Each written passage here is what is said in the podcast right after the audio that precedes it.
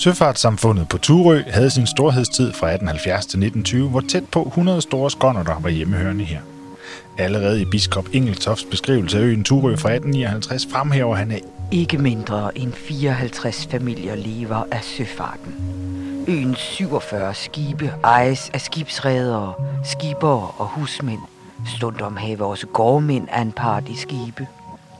De farer både indenrigs og på Norge og England. Turø er formet som en hestesko, eller som et par bukser, der hastigt er taget af og smidt på gulvet, mente forfatteren Tom Christensen.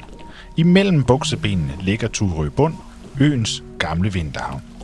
Engelstoft bemærkede, at Den hele sommer er i reglen den store og skønne havn Tom, som dannes af Turø Bund mellem den nordlige halvøs søndre side, Kideholmen og Grasten.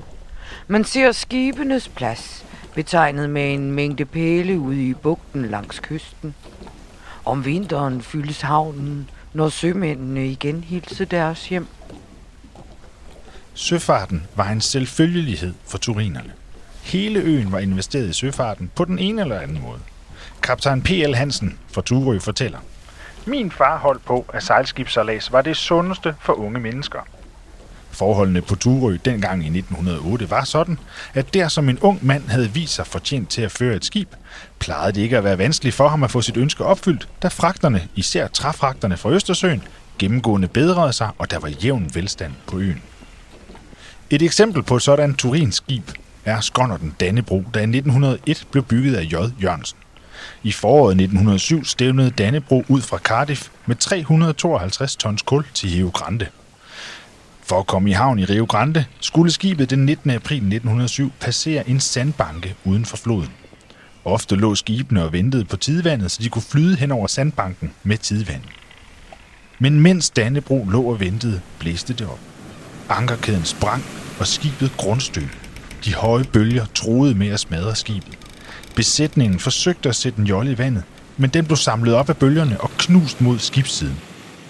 Den eneste mulighed var at hoppe på hovedet i vandet og forsøge at komme i land.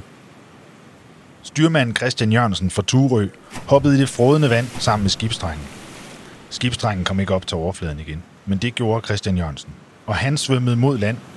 Men hver gang han fik fast grund under fødderne, trak bølgerne ham ud igen. Udmattet var han ved at give op, men blev reddet i sidste øjeblik af brasilianske cowboys, de såkaldte gauchos, som med deres lassoer kunne hive ham i land. Som han senere fortalte i et brev hjem til sin kæreste, Karoline Lackendrup. Min egen kære Karoline, vi kan være glade for, at vi bjergede livet. Skib og det hele er jo fuldstændigt væk. Vær ved godt humør. Nu kommer jeg snart hjem. Det sidste var måske lidt frejdigt. Det tog knap to år. Sådan var vilkårene på Turø, hvor de selvstændige stømandskoner styrede børn og biks, mens skibene var på langfart. Turøs sejlskibsflåde led ligesom skibet Dannebro et forlis få årtier senere. I 1921 sejlede forfatteren Akton Friis ind i Turø Bund. Søfarten var dengang i krise. En halv kilometer til hver side ser jeg rækken af de store skibsskrog, hvis master står som gravkors mod den lysende himmel.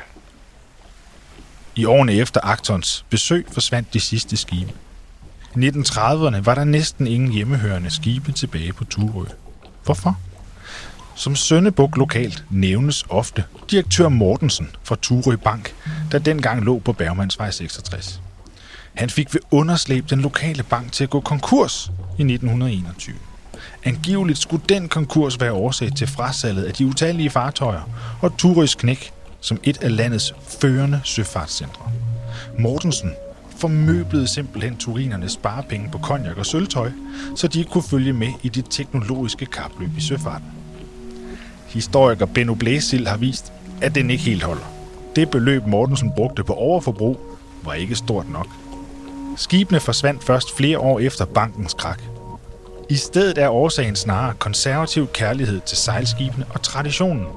Turinerne satsede helhjertet på træskibe med sejl, i stedet for at læse skriften på væggen og satse på stål, damp og motorskibe.